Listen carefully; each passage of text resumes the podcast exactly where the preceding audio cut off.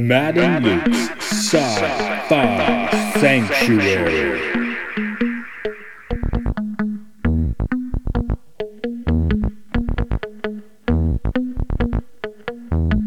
The year is 3013. The galaxy is scintillating in the mellow light. Two galactic pilgrims seek out vistas in the samurai future to bring forth the unity of the cosmic shaman. Opening the door of the pantheon sorcerer wizard powers the engine of science, seeking to forever alter the sacred balance, traveling on effervescent balls of summer fire. This week, Cloud Atlas.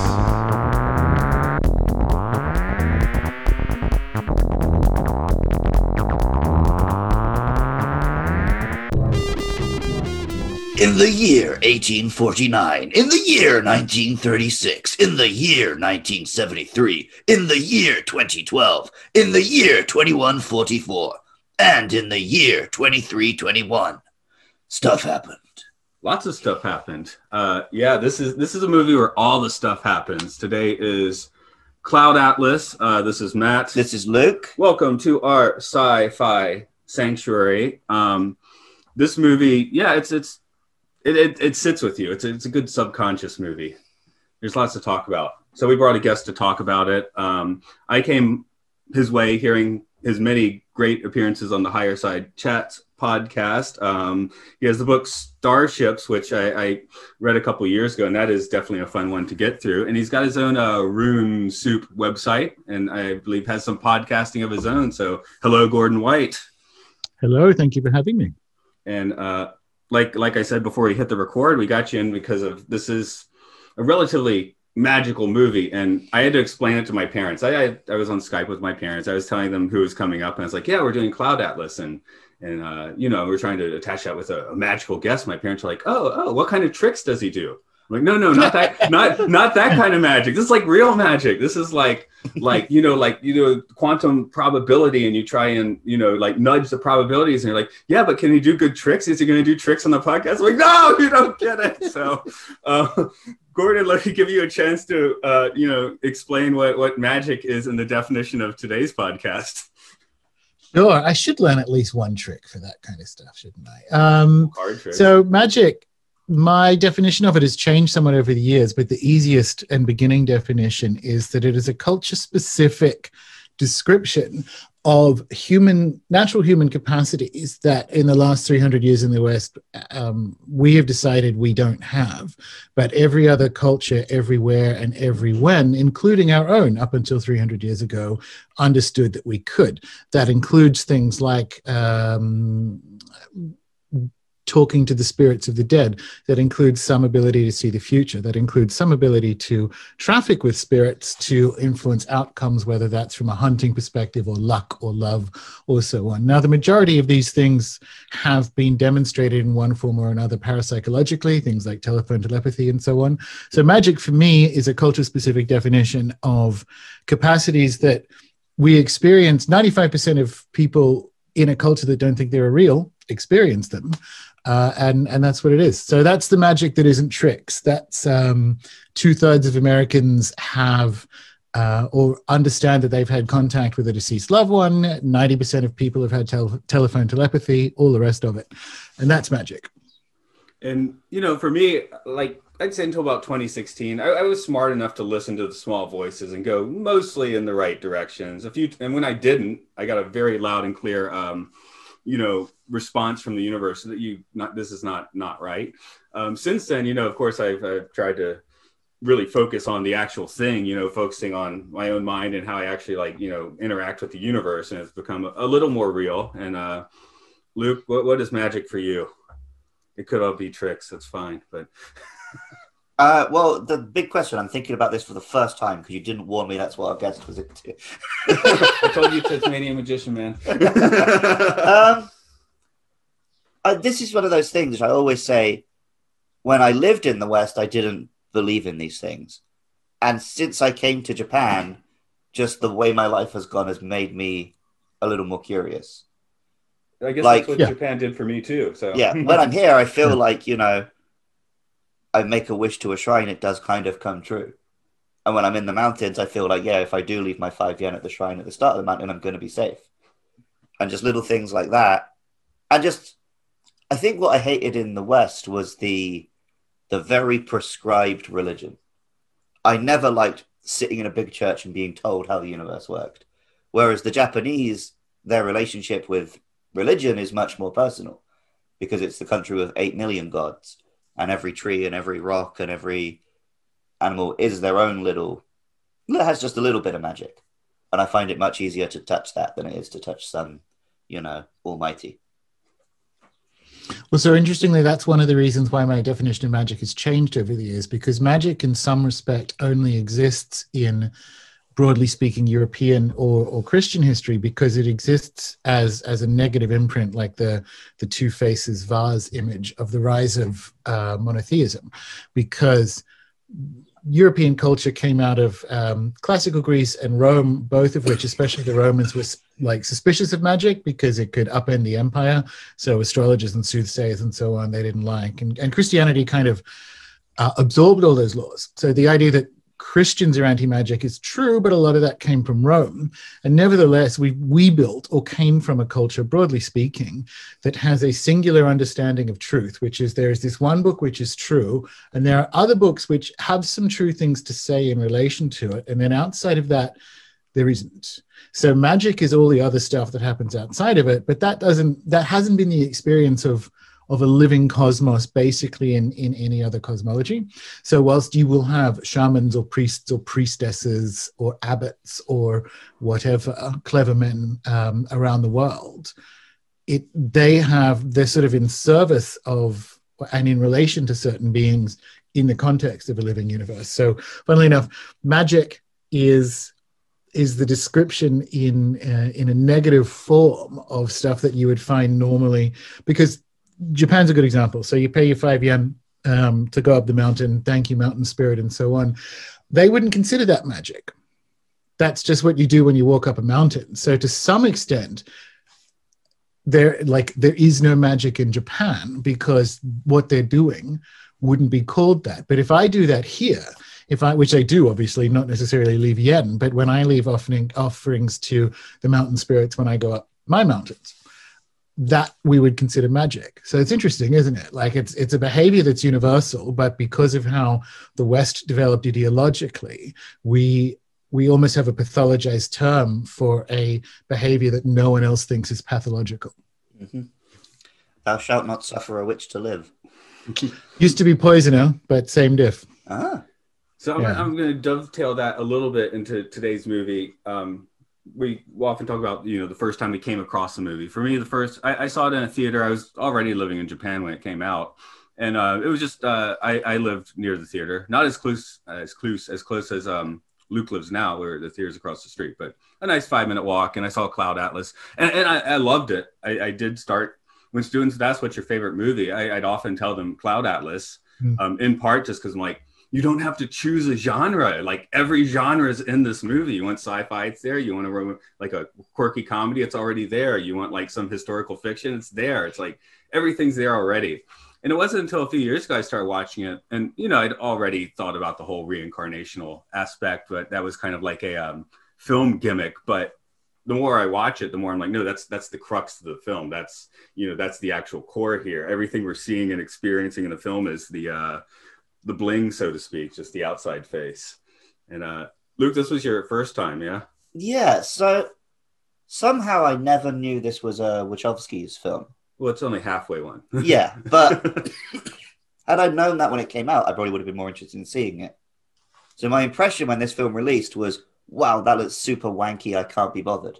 and I never watched it until last night when I watched it for this podcast. Um, but yeah, it's it's much more fun than I was expecting.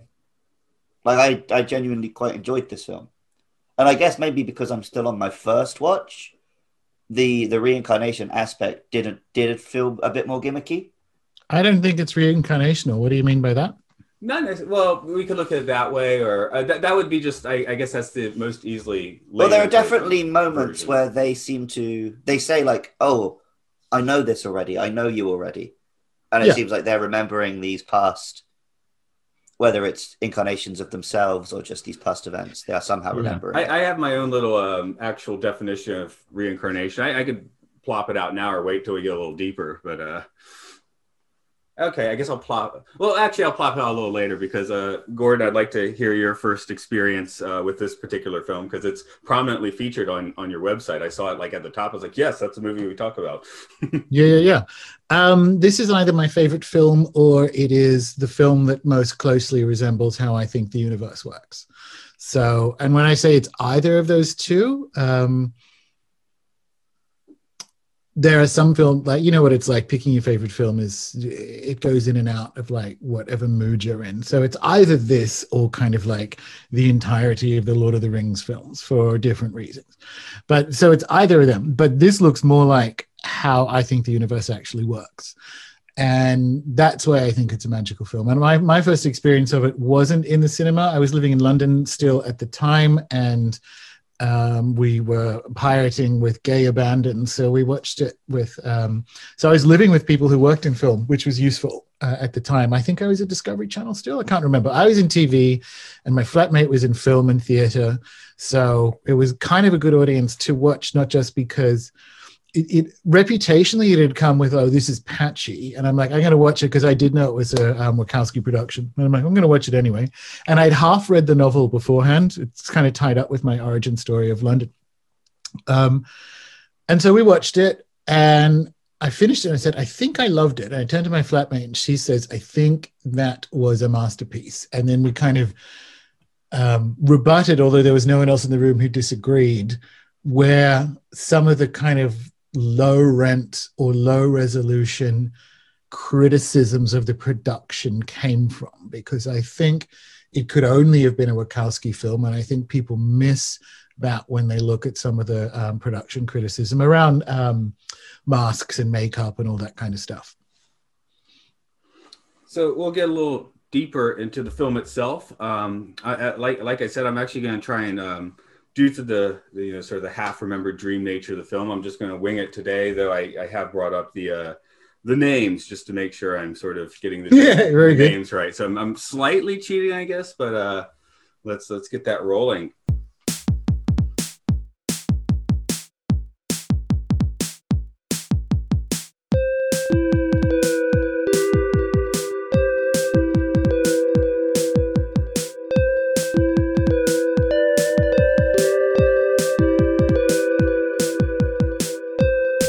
Cosmic rope revolving, or fractal patterns play in scale. Life rendered in dimensions curling, iridescent vapor trails.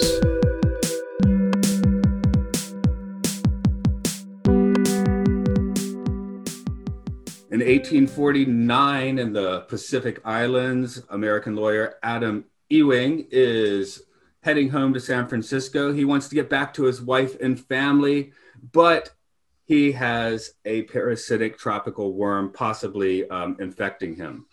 Um, before leaving the island, he sees a slave whipped, and once he's on the boat with his doctor in tow, the same slave becomes a stowaway. Now he becomes a boon.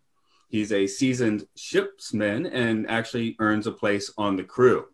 The doctor is a fiend, slowly poisoning the doctor to steal his valuables, and all of that. The shipman eventually takes out the doctor, saving the lawyer, who then becomes an abolitionist. Fast forward to 1936, where dilettante young composer Robert Frobisher has been kicked out of yet another apartment, excuse me, a hotel bill that he's run out on. Fortunately, or unfortunately, he falls under the wing of master composer Vyvyan Ayrs and begins transcribing his ideas. Frobisher has his own idea with the Cloud Atlas Sextet, which Ayrs tries to steal from him. This becomes a murderous ploy as Frobisher accidentally shoots Ayrs and ends his own life, but not before the sextet is at least published and released to the world. Fast forward to San Francisco in 1973, where journalist Luisa Rey is following a hot lead on the local nuclear power plant. It seems a report on this plant has deemed it is prone to accident and could result in a catastrophic explosion and or meltdown. She deals with the hoods of the corporate masters running to and fro on those steep streets of San Francisco, losing various copies of the report, but finally exposing the corporate beast for what it is. Fast forward to London in 2012, where Timothy Cavendish, after a long life of unsuccessful publishing, has found, finally found a hit with author Dermot Hoggins, who's written Knuckle Sandwich, a story of life in the mob. He's a little too real, though, murders a critic of his and ends up in prison. Cavendish, meanwhile, ends up in his own prison in a retirement home with locked doors and a sadistic nurse. Him and his fellow retirees do find an escape plan and blast out of that hos- uh, retirement home in a Range Rover. Fast forward to Neo Seoul in 2144, where a fabricant worker, Sonmi, is doing what all fabricant workers of her type do and serving folks food. She begins to become conscious, though, and an agent of the union breaks her out, teaching her what actually happens to the fabricants, Soylent Greens made out of fabricants in this case. And as she ascends, she begins to expand her philosophy, getting out her words before the entire operation is taken down from gunfire by the government. Fast forward to 23, 21, it's the big island of Hawaii after the fall. Zachary, feeling guilty that he allowed his family to die in attack from a tribe, saunders through his villager life tending to goats when one of the prescients coming from a far off island with high technology comes. She wants Zachary's help in finding an old observatory from which they can send a message to off world colonies and hopefully save the remnants of the dying human race. They make their way to that observation. The barbarians take out pretty much everybody, but the prescient and Zachary escape to a brave new world.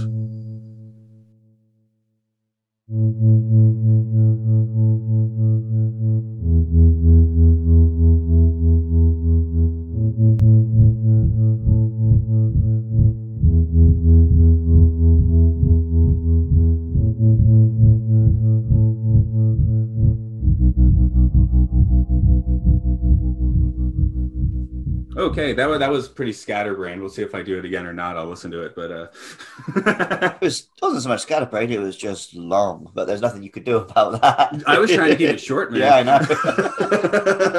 but then again, the film's pretty long. It is almost three hours, but it's it's a well deserved three hours. Um Everything's three hours these days anyway. Yeah, yeah, really.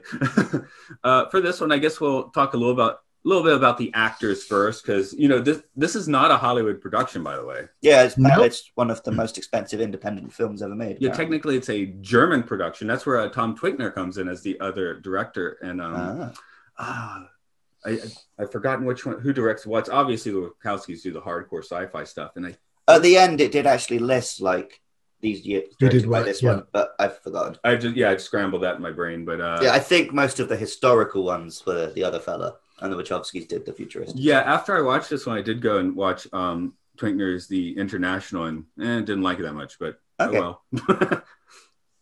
uh, of course, the well, the biggest star here, I guess, is pretty much you know a roll of the dice, but I, I guess we're. Oh, uh, yeah, because before I watched it, I'd assumed that like The Fountain, it would be the same principal cast at each time, which it is, but each time period, a different one of the cast is the star. Right. It's not like five different Tom Hanks stories where he plays different roles. Only one of them is like a Tom Hanks story, and then he's like a villain in this one and a bit part in that one. So that was interesting, and I think it stopped the film. That's why it didn't feel wanky and boring. Mm. No, the the casting is very um, precise and deliberate, and it, the the closest corollary corollary would be something like Angels in America, where um, the actors are deliberately picked in each of the sort of six stories um, to show a couple of different things, right? This is why I don't think it's reincarnational. I think, and it's and it's there in Sonmi's "Our Lives Are Not Our Own," um, where the story is a relational one. This is why it's it's animist rather than reincarnational, and and a through line is the birthmark. You mentioned the star, the comet, but the um, if you pick the character in each of the time zones that has the birthmark, beginning with Adam Ewing, that this person influences the next person. So it's not a soul moving through life. It's the fact that um, from each crime and every kindness we birth our future. So Adam Ewing's novel influences Robert Frobisher, which gives us the um, Cloud Atlas Sextet, which then kind of moves the story into Luisa Rey. And Lu- the story of Luisa, Luisa Rey is read by Timothy Cavendish um, on his way to the asylum kind of place. And the movie of that is what influences Sonmi. And the story of Sonmi is what influences the far future, um, again, with um, Zachary, right? And so each of these people has the the birthmark, and then of course the film ends with that comet in the sky. So it's not reincarnational. It's better than that. It's that um, the consequences of cruelty and, ty- and tyranny as well as kindness propagate um, throughout the universe. And that's why the the filmmaking choice of and it's really european in the sense that the actors are um, I chose them because they're good actors, and in many cases, like um, have worked with the Wachowskis before. Obviously, Hugo Weaving, etc. Like, there's half the cast is from the Matrix films, right? Um, and but the reason you kind of have them moving around in each story is to show that it's relationality rather than one person through time. And I think the film does that better, right? Because it's not just so that people don't completely lose the mission, you have to have this trajectory of the, the birthmark. So there is a kind of forward trajectory in time, but it's not just the story of um, increasing cruelty and increasing um, kindness propagating forwards through time because there are actually moments where and the film does this really well where you do get that retroactive enchantment right? So it kind of swings on the cloud atlas sextet which you kind of mentioned frobisher writes in 36 however Vyvyan Ayrs in the film comes in and says i had a dream about this monstrous restaurant underground in the future where everyone had the mm. same face. And some music was playing. And that actually comes into part of how frobisher invents the cloud atlas sextet. And so it's not it's not just that he invented it but he could only have come up with that living with Vyvyan Ayrs. And he would not have come up with it if that dream hadn't happened. And you get little hints of that, right? So the other example is when Luisa Rey and Joe are fleeing from um, the Hugo Weaving assassin in, in 70s San Francisco, and they go through that um, that that sweatshop where he he kills the um, the Mexican lady's dog. But if when they run through the sweatshop, you see that they're all making little Papa Songs toys oh, yeah, in the seventies. Yeah. So there are all these moments where it's not just the trajectory of, um, oh, I'm really taken by Adam Ewing's story, and that imp- inspires a Cloud Atlas sextet, tick tick tick through time. It's that through each crime and every kindness, every single person's in the universes is how we birth our future. So it's it's animist rather than reincarnational, and it, that's why it's a it's a purely magical film because what it does is redraws the boundary of action and morality to you to your life to not being rude to that person behind you or to, to turn a kind face rather than an unkind face. And and i just you get that in in every part of the production. I think that is uh it's it's a masterwork. I i can't think of another film that does that quite so well Actually, I want to. Th- okay, I want to throw out Matt's Matt's theory of reincarnation because, um, yeah, I, I'm not just when I say that, I'm not just meaning the like life to the next life to the next life. I don't even think I've read this anywhere. I just kind of came to this conclusion myself that, and, and we can go animism and, and say, you know, um, this this awesome. What is this Mario lunchbox? No, it's got my tissues in it. Oh, it's got your tissues. Okay, uh, well, we can even like take it down to that. That there is no 100% match. You're this life is it. You know, you're you're finished after this. 100%. 100% is important because 99% there is going to be something or someone that does share that much of sort of your, you know, essence. You know, you can you can spurn Adolf Hitler, rightly so, as much as you want, but there's going to be that one or two percent of yourself that was in common with that, because a little bit of a percent of yourself is going to be in common with anything you meet in the universe. So I do just want to throw out that that's sort of my person. When I say reincarnation, I, I should yeah. probably define it that way. Well, because they do kind of they address it in a way, so it, it clearly exists in a magical universe rather than a religious one, in the sense that there isn't necessarily a god. And in fact, one of the you can make the case that the film in particular is a story of how a universe given a sufficient amount of cruelty, will generate a Jesus anyway, like without it being a God, right? Because you you sort of have the the parallels between um, Adam Ewing and, and his wife, because he's the son-in-law of a um, of a slaver, and and the fact that that love story of of Tilly and Adam is there with like Hae-Joo and and Sonmi uh, in and this is coming back to the actors because it's the same actors for both of them. So some of the stories are in particular resonance, but Sonmi gets to say to the archivist, "If I care to imagine death, it's."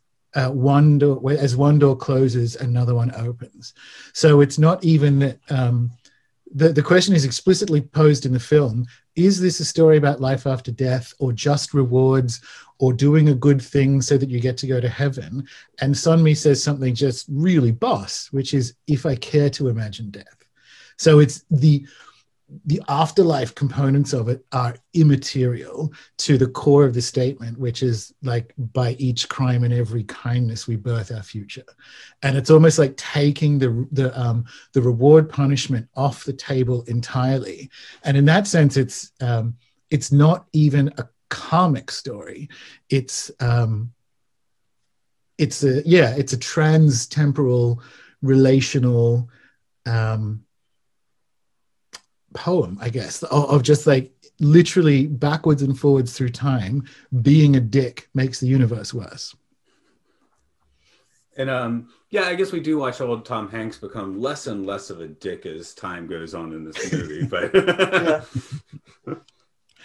There's also yeah, that's one of them for sure. And it's like the casting of it, I think, is is sort of good if you watch it. But also, and this is this comes back to the fact that it went you know, made by what turned out to be, you know, two trans women and, and a German uh, author, is people were, would complain, and it's just a, a really shitty take that some of the mask work, um, so that you end up having uh, European uh, European origin characters playing Koreans and vice versa and so on. But the whole effing point of the film is that they are supposed to look kind of familiar. That's literally the point. Yeah. that in each of these stories, there's supposed to be like, as as Luisa says, like I, I feel like I know you, and I feel like I've heard this before. It's that eerie. This is in some sense all one story, and so of course they're going to have to look um, familiar. Do you know you're, you're actually going to have to kind of see through the mask because that's actually the point. So like people have made criticisms of, of some of the masks and and and and um, costuming, and you think, what were you watching? What film were you watching? It was literally about that being. And besides, if you didn't do that, you wouldn't have the the singular joy of watching Elrond himself play this enormous violent nurse, which is just super fun. Yep, I mean, Hugo Weaving has for a long time been one of the all-time villain actors. Ugh. and he gets to play every kind of villain you can think of in this film. and yeah, that nurse was like, is Hugo Weaving just actually Satan in this? Because by the end of it, he's like a magical goblin on the side of a rock. No, George. Well, yeah, well, so that's interesting because it does. Um, one of the things it's sort of about is the aeonics of religion. Mm-hmm. And and and deep time. So it's not just the multidimensionality of time. It can do time scales really competently. The story itself was sort of 400 to 500 years long. Um, but of course, there's the picking up the beginning and the end of it. So the influences that came for Adam Ewing to turn him into who he was, and then at the end with like old Zachary on another planet. So it's it's kind of grabbing a snapshot of the universe. But you get this is sort of what I mean about the cosmos can birth a Jesus even without God intervening you get the aeonics of religion where that sense of um, fear and separation um, and and fear of of being there for other people can be externalized as this being. Because the old georgie um, zachary story is really lovely. You recall at the beginning of the film zachary chickens out um, and and saves his own skin by hiding when the um, the cannibals come and kill his brother-in-law and nephew or whatever that uh, that kid was, and that is the exact same uh, place where the reverse happens, where he and a child are in danger, and it's a, and then it's the Halle Berry character, so it's Meronym who stands up from the same rock and saves him, and it's this kind of and there's old Georgie um, in the story. And, and it's why it's an aeonics of religion thing is that at that point in the timeline, in the far future, they think Sonmi is this Jesus figure and and and this being. So they've kind of externalized, and it doesn't make it false, but they've come into a different relation to the idea of um, our lives are not our own, and it's it's much more of an externalized one. And it kind of gives you this indication of where things, of how we can turn the life of someone like the Buddha into what we turn it into. It's really, really sophisticated stuff because it doesn't invalidate the um, the, the kind of cosmic nature of it, uh, and it, it does that by by playing so uh, confidently. I think with time. It's like what Sonmi actually did. I you know is actually more impressive than the deification because she had to. Uh, you know, slug her way through all the samsara and still made this influence. Of course, you know, 200 years down the line, it's just, oh, she was a magical figure. There was no Samsara. But of course there was, you know. Um, yeah. I, am fascinated by the idea that if there was a actual Jesus, he, he was very likely like a revolutionary, not, uh, I mean, like a, you know, with, with Correct. sword in hand, you know? and it would, but it also would have happened in the, if there was a physical person who was like that. And if not, there were people like it. It happened in the context of an untenable political environment so, like the overtaxation of the empire and, and the fact that in Judea and even Alexandria, people are being ruled by foreigners, and and it's just not um, cosmically something needs to happen to adjust to the to change the cruelty. And um, Luisa has that. Um, what was it? You have to do whatever you can't not do. I saw. I think I thought, oh, that's going to break Matt's brain because Matt can't handle double negatives. I wrote that in my notes. that like that works as that's what Sonmi did, right? So there wasn't actually a th- this wasn't a plan to take over um, unanimity. That's not what the union did. She destroyed the um, well, she actually it does get destroyed. It's not as clear in the film, um, but the the recycling ship um, for uh, so the, the Soylent Green recycling ship, right, um, is destroyed because that that has to happen. Like you have to do whatever you can't not do. It's like that must be destroyed, and and that cost her her life, and it cost Haidari's life, and and all the rest of it. But if that hadn't happened, then the rest of the story wouldn't have gone on. And again, it plays with that that sense of place and time unevenly. That when she broadcasts that message, it's from the um, the ruined Big Island um, kind of like control room, uh, communications room that um, Zachry and uh, go to at the end of the film uh, completely. So it, that same, they were literally in the room where she sends that message when Zachry finds out that it was a person who sent that message rather than a goddess. And that kind of, t- that's the, the loop back in or the trajectory of it because the ship that Adam Ewing was on was called the Prophetess. So you begin with the Prophetess and you kind of end with the Prophetess, and it's this sort of story of it through.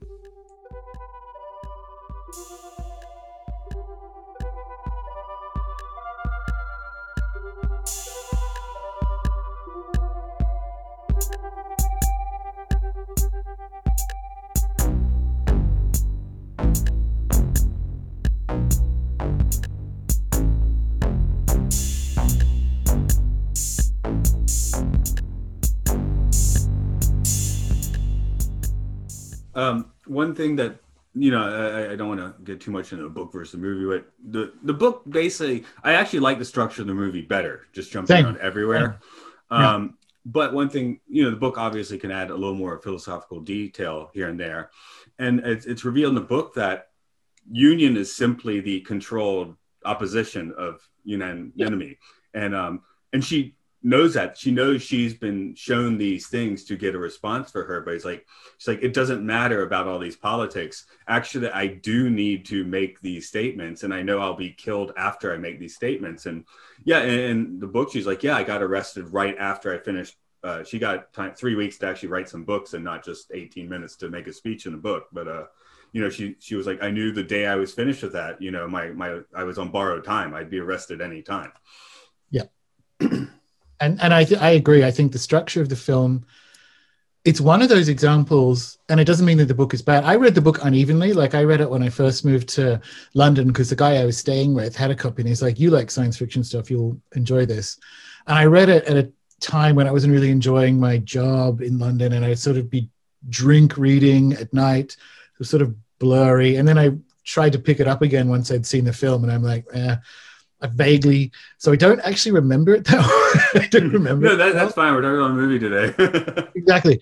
Um, but uh, from my uneven memory of it, it is one of those cases where, like, for instance, I can make the case that Jurassic Park, the movie, is better than the book, even though I really, really like the book. And it's kind of the same here. I'm like, this is a, this is such a good, they've thought about it enough to turn a novel to, to convey what the novel is about as a film and con- and you have to do that differently. You have to mm. shave some things off and bring other things in and leave stuff to like the little motifs and easter eggs like um, the different actors who play Luisa's dad in pictures and so on. So they, they they can get their message through filmically which is the correct way of doing it rather than like telling a moving picture story of a book. Yeah before moving completely off actors, I, I just we haven't been to actors for like ten minutes. No, we haven't. That's fine. But, I, well, I'm looking forward to actually moving on because they're they're all good here. But um, I, I will give that this Luisa Rey is definitely like my favorite Halle Berry role ever. I think. Yeah, probably.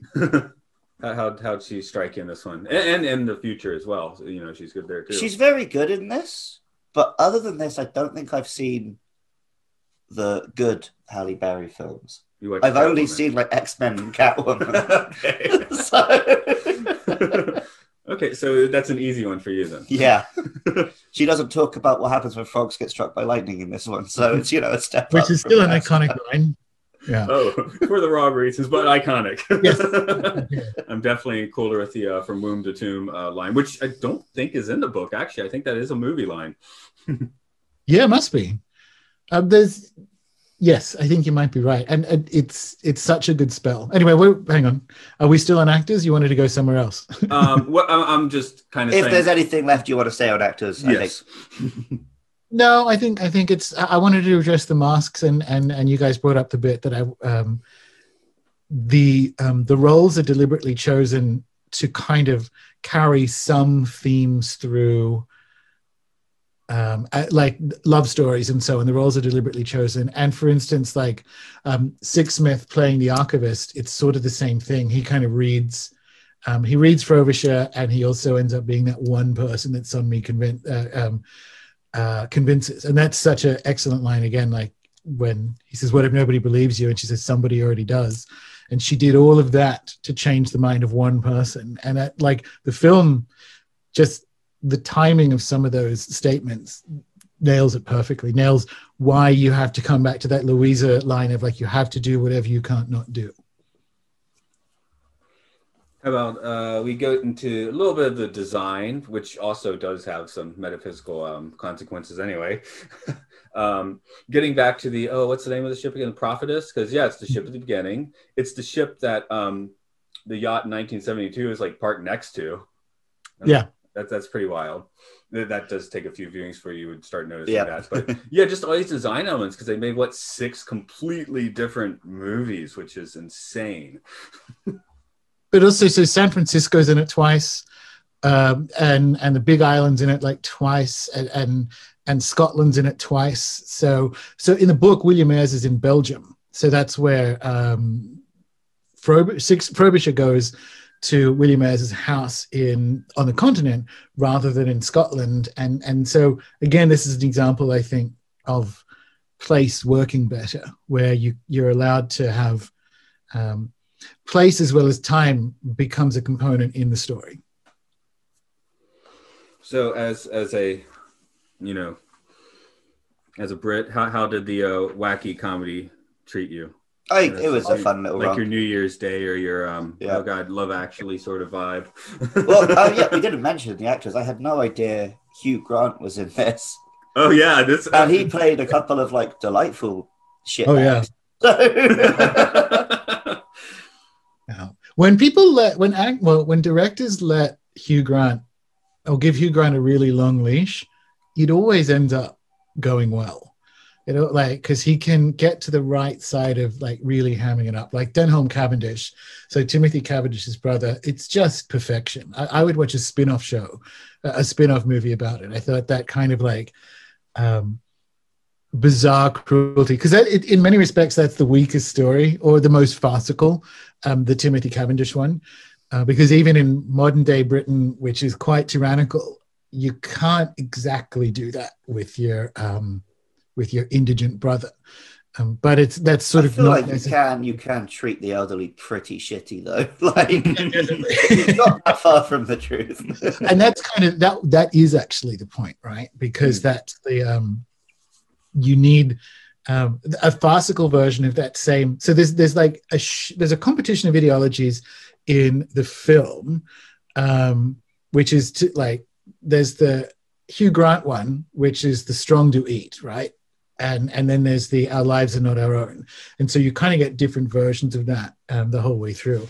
And that's just a really good kind of like contemporary take on we absolutely ignore the elderly and sort of wait for their assets to pass on to us, which was a fun component of um, of the sort of heist scam. Like the car that they stole was from a guy who was who was hoodwinked into thinking that his mother was dying with him being cut out of the will. So it is very explicitly about that same kind of cruelty about what sort of future are you birthing where you're ungrateful to to your um, ancestors or to your, your parenthood. So whilst it is like a silly, cute story, um, and and kind of like the weakest, it's weird. It's weird of saying that like that's the least realistic of the six timelines. Um, but in some respects, it is. But it's also kind of fun and has a happy ending for Timothy Cavendish anyway.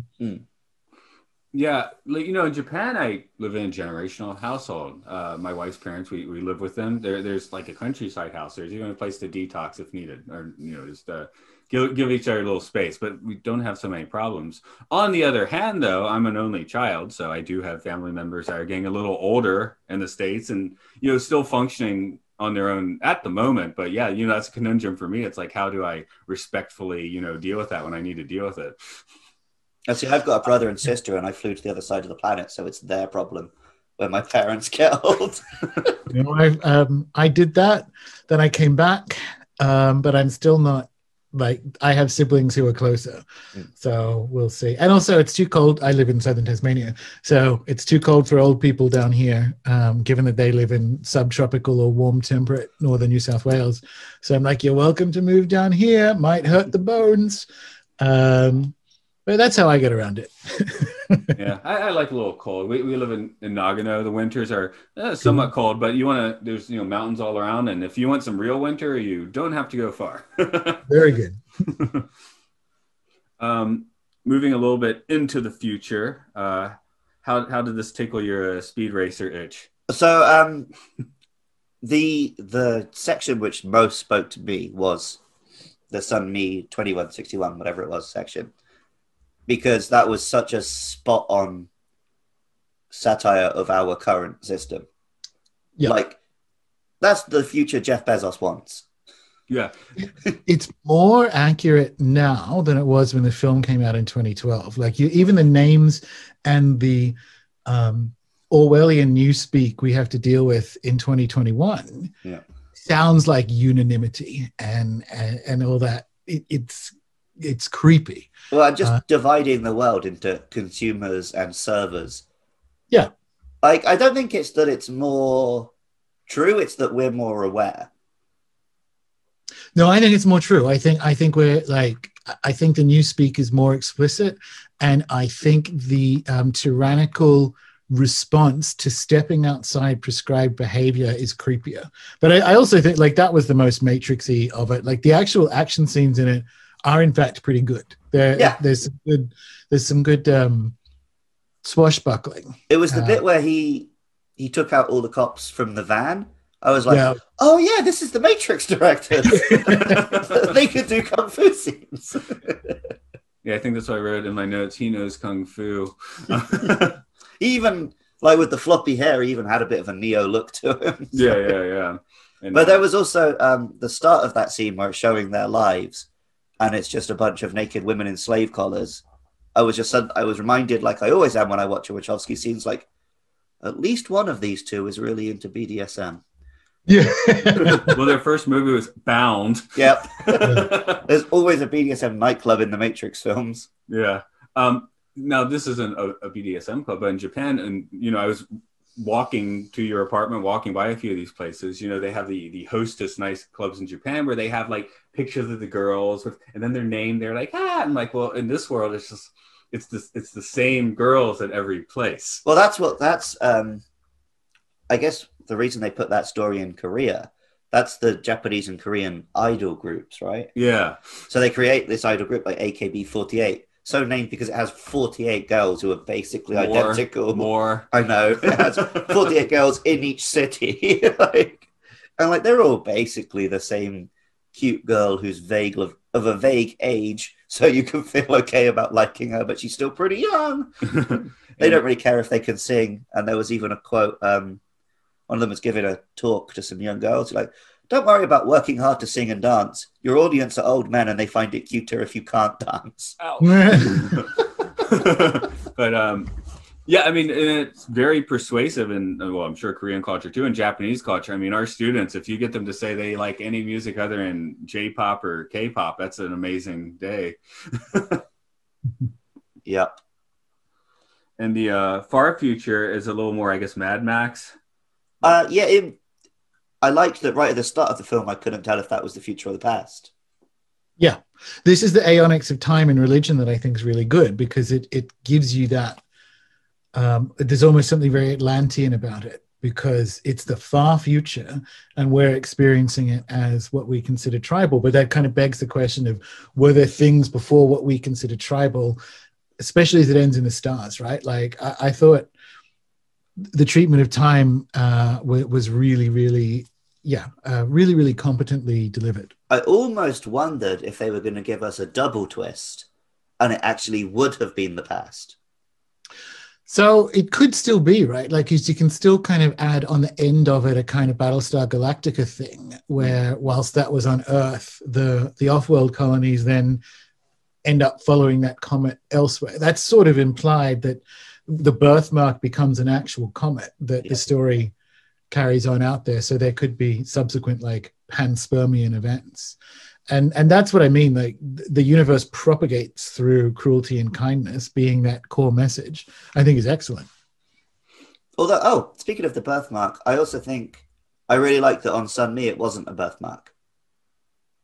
Oh yeah, scar from removing the collar. Um, so that again is like, is that where it started and it goes back and forward? It's So- nice touch. yes. There's a couple of points. This is another. There's a couple of points where I think the film does this better, and the other one is that scene, um, the sort of dream scene with Sixsmith and Frobisher. Oh, especially where-. Yeah, yeah, yeah. Because it's like all boundaries are conventions. Separation is an illusion. My life extends beyond art. So the the it's called Cloud Atlas. So the the formation of the sextet is one of those kind of like it's like putting a if space time is a trampoline, it's like putting a like a bowling ball on it. Mm. There, um, the, the formation of the sextet is one of those forwards, backwards, everywhere in time moments in the same way sort of some some me is and that's I, the film does that better. I think you realize you're, which is shamanically true. Like you'll you'll get cultures that have a better understanding of time than we do, because we moronically, even though our own physics has disproved this, think it moves at, at like an arrow, um, one damn thing after the other. But every other culture kind of has an awareness that you can be you can be outside time, that the past is some sort of alive with which you can be in relation and and, and so on. And I, I there's there are moments in it that allow for that kind of resonance. And that's a key one because that's one of the only scenes that isn't in the universe. Um, the rest of them are kind of in the universe, Mm. but there's this one scene where it's about resonance and the difference between music and noise, and and that's the transmission to that's the the archivist transmission in the 1936 storyline, right? Because um, Frobisher says that to Sixsmith in the same way Sonmi says it to the archivist. It's a transmission of like a true thing. Uh, I think it's yeah, it's it's one of the kind of it's the other core metaphysical statement in there, rather uh, in addition to the from womb to tomb um, kind of like couplet of uh, Sonmi. That scene somehow makes me think of maybe it's the exuberance of it all, but it, it makes me think of the uh, the Quicksilver scenes from the the better X Men movies. Just to get back to Well, I guess it's just that there is literally slow motion exploding pottery in those scenes. I guess that's why, but times, but they just look so happy, just like Yeah. uh, it, Evan Peters, uh, just you know, running around doing like stupid things because they're doing stupid things, right? So, yeah, yeah, yeah. um, it looked very satisfying. It reminded me of. Uh, this is completely off topic, but it's just a, an amusing scene I want to mention. Uh, in the TV show Brooklyn Nine Nine, one of the guys is depressed, so he takes him and says, "Like this is what I do when I'm upset. I smash plates on the floor." so you're like, "Okay, I'll give it a go," and he manages to throw it so that it bounces off the floor and hits him in the nuts. hey, if you if you're gonna smash plates, you need to know how to smash plates. yeah, I guess that's the thing there. Um, just think of it. Uh, uh, of course, Australia is well known for dream time and, and the Aboriginal cultures. You're you're on Tasmania. Is it like a different story there?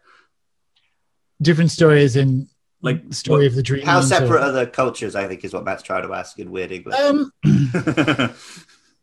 there are some similarities. Uh, one of them is a kind of so the, the the word dreaming or dream time is actually an import or an agreement from Aboriginal English into English of like here's how we can explain to you idiots something about how the cosmos works. So Hmm. it wasn't necessarily called that across different aspects of Aboriginal Australia, but it's a really good example of how you can be um, how time how the experience of time is is multidimensional and to be in so the dream time isn't the distant past it is the awareness that um, the universe has a dreaming and is alive at this moment that includes you are in relation to ancestral time and and the moment and have obligations to the future. And and cloud atlas cloud atlas is quite good at that frankly. Cloud atlas is quite good at if you want to explain the dreaming to someone like get them to watch cloud atlas and, and explain back to you how time works in it. And then you can have a discussion uh, about the dreaming. But yeah um, tasmania or lutruwita, there there are notions like it but again they're called different things. They're called um, jukupa turnaround um, different ideas for that same reality that we're in in in relation to living time. It's, it's found across aboriginal australia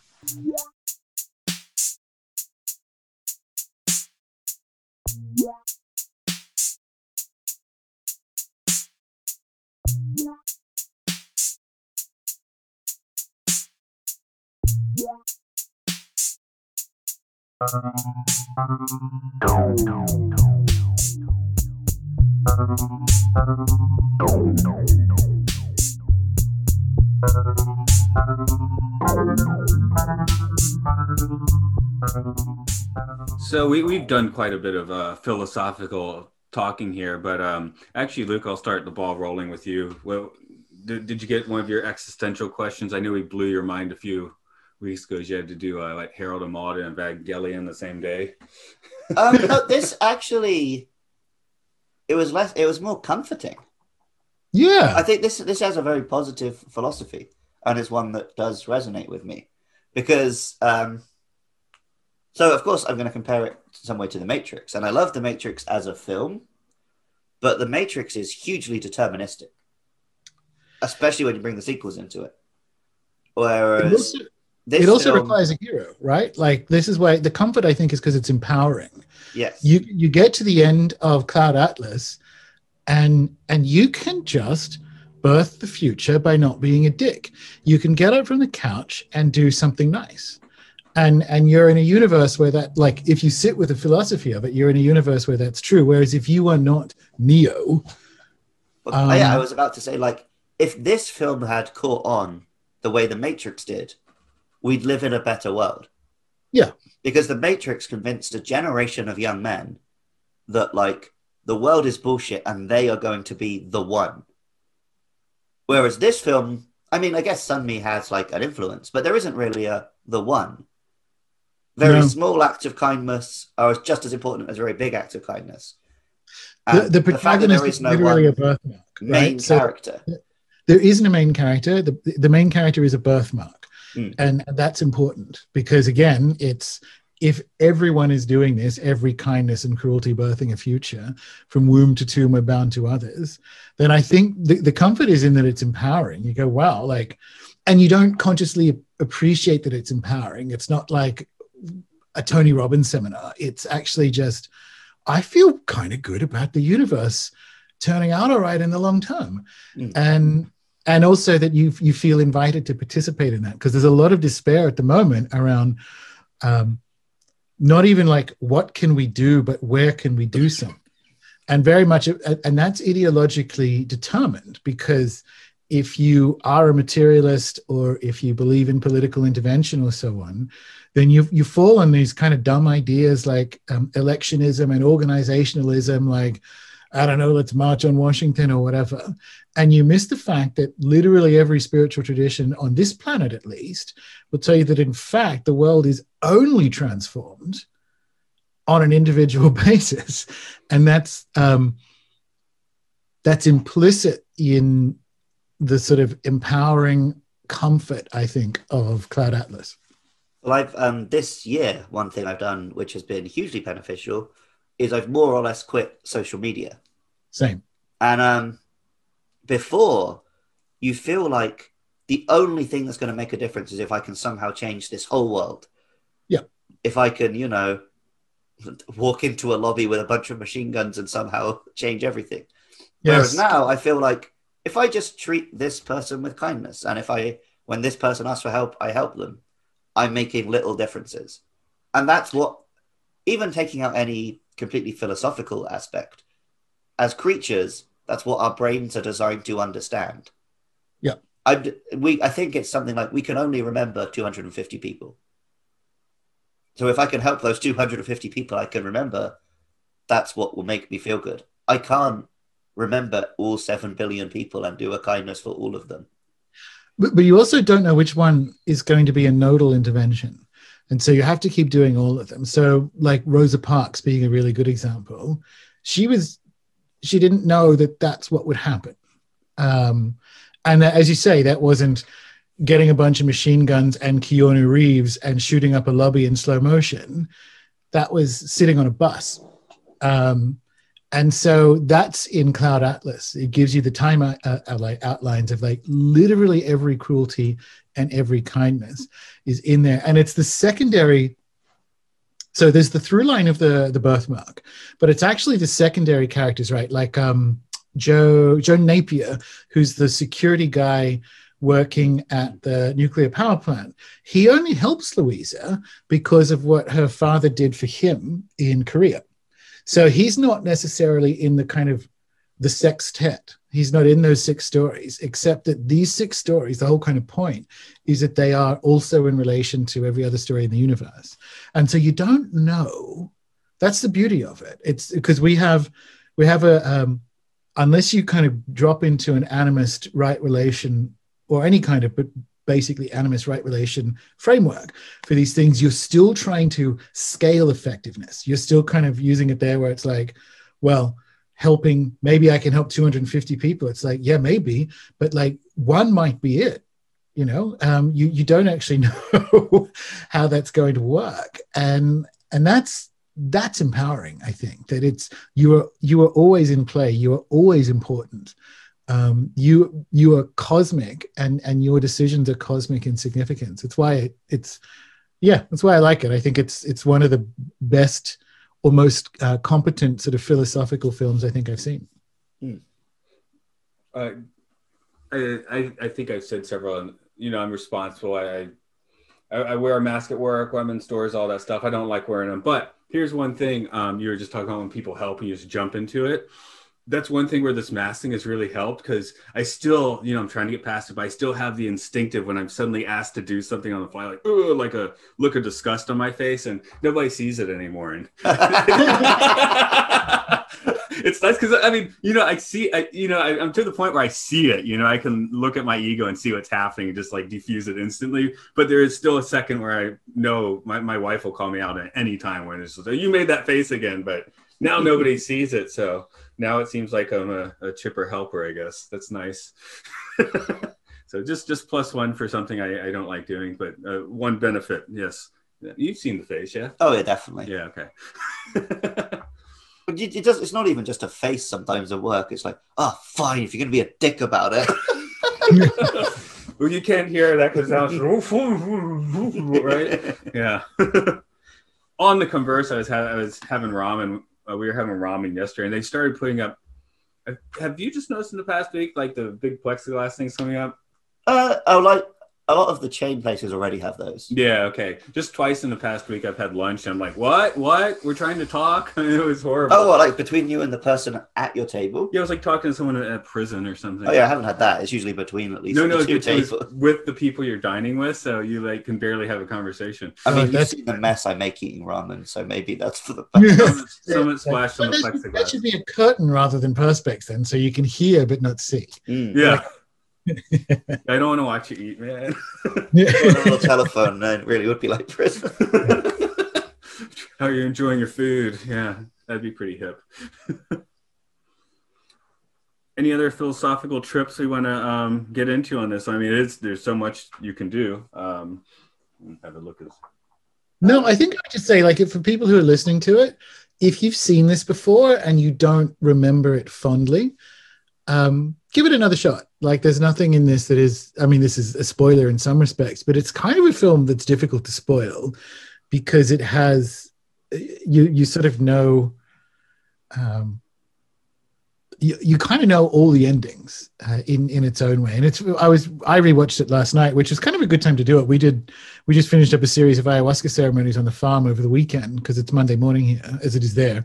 Um, and so you're in that kind of post ayahuasca entheogen state and you can't really think and you're in this you're already in a sort of benefic sort of feel. And so i rewatched it last night which was a really good thing to watch at the end of a weekend like that. And every time i watch it i want it to end differently for sixsmith and frobisher anyway. Uh, it, it has that kind of really good the way um uh, what's his name? The way Romeo and Juliet, Australian director. I've actually had lunch with him. Can't remember his name. Oh, did Moulin Rouge anyway?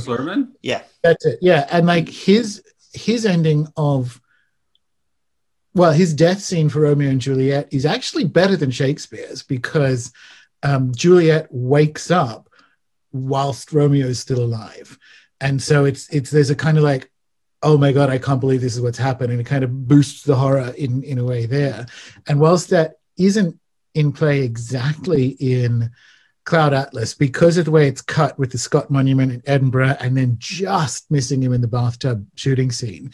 You want it to end differently every time and you don't. And and that's really that's quite potent filmmaking. So there's a there's a real bittersweet uh component to it. Coming back to like even if you know how it ends or you don't remember it fondly this film because of all that kind of stuff has really high rewatchability you can rewatch it a bunch of times because it is so big and ornate and it doesn't necessarily like hinge on the ending. It's it's literally a film about interrelationality through time.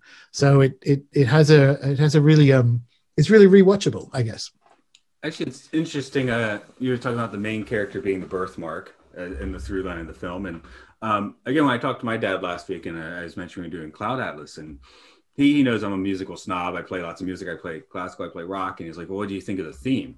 He was probably thinking, he was saying, ah, yeah, it wasn't as good as it's supposed to be. I'm like, actually, it is as good as it's supposed Fantastic. to. That's, that's the other, the other, yeah. you know, tragedy of Frobisher. If he could write that, what else was he going to write? You know, yeah. and for me, that is actually the main character of the film. Like, I, I guess some people are visual; they'll see the birthmark. For me, I hear the theme, and I'm like, oh, well, that's the. The birthmark character. isn't the main character, but the birthmark is there so that you can realize that there isn't a main character. Mm. The center of gravity of the film is the Cloud Atlas Sextet because Cloud Atlas to um, to describe something indescribable, Cloud Atlas and Sextet, six stories. Uh, so absolutely, like the main character is is a uh, is a is a score, but yeah, and I think it's I think it's excellent. Like, and I remember when it there would be some moments where if I get in a Cloud Atlas mood over the last decade or so, there's some really, really long, like two hour versions of it on YouTube. So if you're just kind of in like a, uh, in a mood for that kind of bittersweet melancholy, you can put it on either while you're doing something else or what have you. But it's actually, it's a good score. It, it is absolutely a match for, I think, what the film and presumably the book was trying to uh, convey. Yeah, I don't I don't buy soundtracks very often, but that, that is one I got. Was, I think that was the one previous that was Tron Legacy, right? So, I mean, Tron, the movie Tron Legacy is just a Daft Punk music video, so that makes sense. Yeah. Did you buy it as a nice vinyl? Which one? The Cloud Atlas. No, because I already lived in Japan. I didn't have. Because I hope they've released it as a vinyl, and the case is oh, just with the, that. Oh, yeah, that, the that would be pretty awesome. Except you have to pay like you know three hundred bucks for it. Oh, I'm sure, It's, it's yeah. so rare. There's only. Yeah, but the sound is better. on your 78 right I, I did have i remember with my aunt and her friend about 15 years ago where we did just sit down having a few drinks and they just started playing like 45s all night and that, that was fun nice, nice. It's just a Yeah, th- I like. Um, it's actually sometimes very difficult, or can be clunkily delivered to to say in a film that the soundtrack is a character, because it's something that really wanky and amateurish directors will say. But that scene with Luisa in the record store, it's quite good because obviously they get Ben Whishaw to play Mm. the clerk, so it's it's literally Frobisher. It's the same actor. It comes back to that that they're playing the roles. So the guy who worked in the store who found it who put it on and couldn't stop playing it is one of those sort of resonances um, through time. But it, that's a, I would argue, a kind of elegant way of letting the audience know that, like, know that the soundtrack is a character. I like that you say uh, only amateur wanky directors. George Lucas famously said that the soundtrack is the force in the Star Wars films. Yeah. but fortunately, even George Lucas, and this is surprising in many respects, didn't have a character walk on and say, you know, this a soundtrack is a character. Um, so it, it's actually like putting it in the film is clunky. yeah. Um, and it's a really difficult thing to deliver, but I think that's probably the best, uh, the best delivery of, of that message into a film. That's the i would say well it's okay i guess that's the same as saying it's the force i was going to say it's the it, it's the you know quantum vibration of, of this cine, of this cinematic universe this cinematic universe just being this single movie not like Yeah. marvel but you got Yeah, you yeah, yeah. what I'm saying. That, that's a good way of describing it. Yeah. um any final thoughts anyone wants to throw out on this one not necessarily. I don't have a thought to throw out. I just want to point out there is a very big theme in this film that we're not really equip- equipped to discuss. Because this is a film made by two trans women about identity, about not necessarily being who people think you are. It's got almost every major actor has a seed in drag. Like, there's definitely a big aspect to this film which I don't feel equipped to comment on. But I, I agree completely. And this comes back to I think the criticisms of the costuming were misplaced because only trans women could have made this film. Mhm. And because it is and and it's uh and it is, as you say, something we can't be equipped to discuss with competence. Because if if we get it wrong, it's sort of saying that um, what I don't want to say is that outward appearances are cosmetic, but what I do want to say is that there is, and I, I actually think this is the case, but that um, I think how we understand gender expression only works in a in the context of a living cosmos and kind of gets shitty in a in a materialist cosmos, which is why you end up with TERFs and things here arguing Yeah, body yeah, parts and what have you, because it's it's like a it's not a trans film. It's an animist film made by trans women. So Yeah. there's an there's a trans inflection on like their understanding this is my understanding of their understanding of a living cosmos. So it's not a trans film. It's not a trans statement. It's how and I, I get what you're smelling there which is like this feels like or i experience it as um, like a a trans animist manifesto in many respects. Um, not all respects, but in some of them. Mm. There was a period where I think one of the Wachowskis had already. Uh, this film. Is this the period Yeah, in when this they were the siblings? Yep. Yes, because um, I think Lana, Lana had went transitioned, but first. Lilly hadn't. Okay. Yeah. So that also makes it interesting. I feel like, in a way, I, maybe that's why they were the people who make this film. They're, uh, they're Uh, yeah, kind of obsessed the- with making their lives sort of this- Only these two people at this specific point in time could have made this film, yeah, Absolutely. which is very fitting for this film's themes. absolutely. this, this is a great place to end it because it makes it um, i can cheekily say it's a documentary because i kind of think it is Mm. uh, I, I think it is a form of documentary because i think it, it could only have happened at this time with these people describing a thing that i think is true which is that the cosmos is is alive and, ara- and relational and one of the best things, there's at least 15 fantastic things about this film that we didn't get to. We could do this again and probably have a completely different conversation. Um, you know, most movies are like a linear line, and th- this movie is kind of a sphere to s- consider. I think so. I've only watched this film currently one time last night, and at the moment, I don't quite know how I feel about it because I don't feel like it had a strong ending. Um, the film, which obviously you would compare it to, is The Fountain, yeah. and in The Fountain, the three timelines converge right at the end. Whereas in this film, that kind of happened in the center of the film. Yeah. So by the time the film ended, all the the six different stories had ended, but I don't feel like the the overall story had one strong ending. Right. Well, the But I think goes- that's that might be maybe I think that is deliberate. But I haven't had enough time with this film to understand what it was going for there. Oh, that's my phone. Sorry. that's that's that's that's Just put it over there. Turn it off. I, I would say that's Ah. keenly observed because the ending is in the middle, Mm. uh, and and one of the kind of takeaways is that um, if if the kind of message of the film is or, or the question it poses is how we birth our future, Mm. then it can't end with "Well, I'm back." right, right, Um, right. It has to end with not ending, Mm. and and and there's a balance. There's literally a, a balance. If you're talking about the backwards and forwards and relationality of the future, of putting the ending in the middle. Mm. Um, so that's keenly observed. And as you say, if you watch it again, um, you'll you will think better of how the film finishes, if not ends, because it, it is like the first time around. It's like, oh, I don't know. I guess I was expecting one more sword fight, or you know, like it, I was there's, thinking something, yeah. yeah, yeah, yeah. and the story obviously continues going in either direction as old Tom Hanks or Zachry is telling the story to all those kids. One of those kids is going to be affected by the story and tell it to someone 50 years down the line. And there's a whole another, you know, we can go to an octet now. We, And if you go backwards, something influenced Ewing and something influenced them. right, Correct. maybe the lawyer, he's got his paper. Adam Ewing, Adam Ewing and Tilly head to New York to to like begin or not begin, but like help with abolitionism, and so and and that um, little kid who lives next door to Luisa becomes a journalist. He writes the book, so it it, it all it does carry on. Um, yeah. Oh, that is one funny, totally funny thing that was in the book that is not in the movie that had uh, Timothy Cavendish. Um, he had the first Luisa Rey written by uh, Hilary V. Something. He, Hmm. he started like, oh, I'm going to go. I'm going to go to New York and knock on her door to get, and you know, it'll be a torrid romance. And, and the V stands for Vincent. It's a dude, Yeah. a very large dude. It turns out who wrote some a couple fantastic books. But I thought that was fun. Um, I guess we're wrapping up. So, Gordon, can you tell people uh, where you you have many fires in the cooker and are uh, many, many very list, uh, interesting things to listen to. So, can you tell us your uh, presence on the internet or such?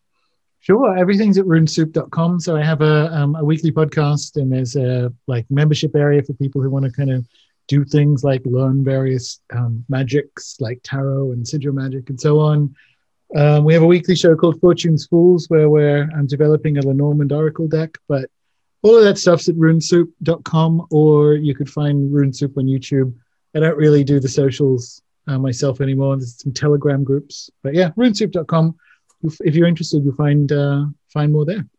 I'm, I'm a little creeped out to do a tarot reading at the moment. I uh, did a tarot reading for uh, our old coworker, and it was really bad. And well, you know who I'm talking about already. And yeah, it was his life has been pretty bad since then. I, I, unfortunately, I was like, oh shit, I gave him an accurate reading. It seems. Because at the time, I was like, gee, I had oh, I don't really know what I'm doing, and yeah, oh well. I, I think he's on the men now. He's on the men now. He's actually joining me uh, Thursday morning to cast. It seems, Oh, unless he sleeps in. So, uh, Luke, can you do our thing because I already stuttered asking Gordon to do his thing. Yeah, you can find this podcast on Twitter at MLSFS Pod, or you can find it on Facebook, YouTube, Apple Podcast, Spotify. Just search Matt and Luke Sci-Fi Sanctuary. Listeners, please get in touch and let us know if Matt has forgotten to edit out the sound of his phone going off. No, it's going to stay in there. It's no, you can't. People were talking. Edit it out. um, we also do other podcasts. Matt has um, Oral Hygiene, where he talks about educational films and documentaries and whatever weird film he wants to talk about. I have a Pokemon podcast and a Monster Hunter podcast. But You can find all of our podcasts at patreon.com slash podcastio podcastius. I think I said that right last week. Okay. So, uh, again, Gordon, very th- uh, have to thank you a lot for coming in today. Uh, this is definitely a good way to delve into this movie because, I mean, you could sit there and talk about design and dork on it that way, but I'd much rather get under the hood and, uh, again, look at the the, the real magic uh, in, in working the gears of this movie. So, I'm outroing now, aren't aren't I? Here, you just do the. You can remember the quote. You just did the movie, right? Which quote? I don't know. Our lives are not our own. From womb to tomb, we are bound to others, and by each crime and every kindness, we birth our future. There, he gets the outro today. Thank you.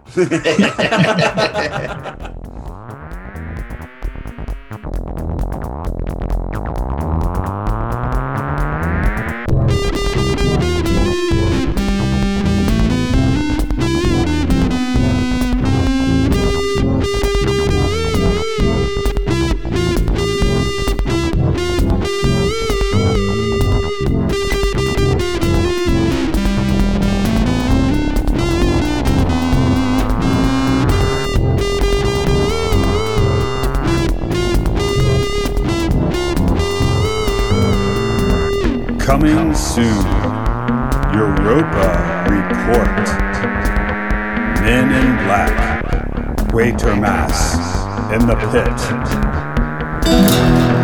Muppets from space.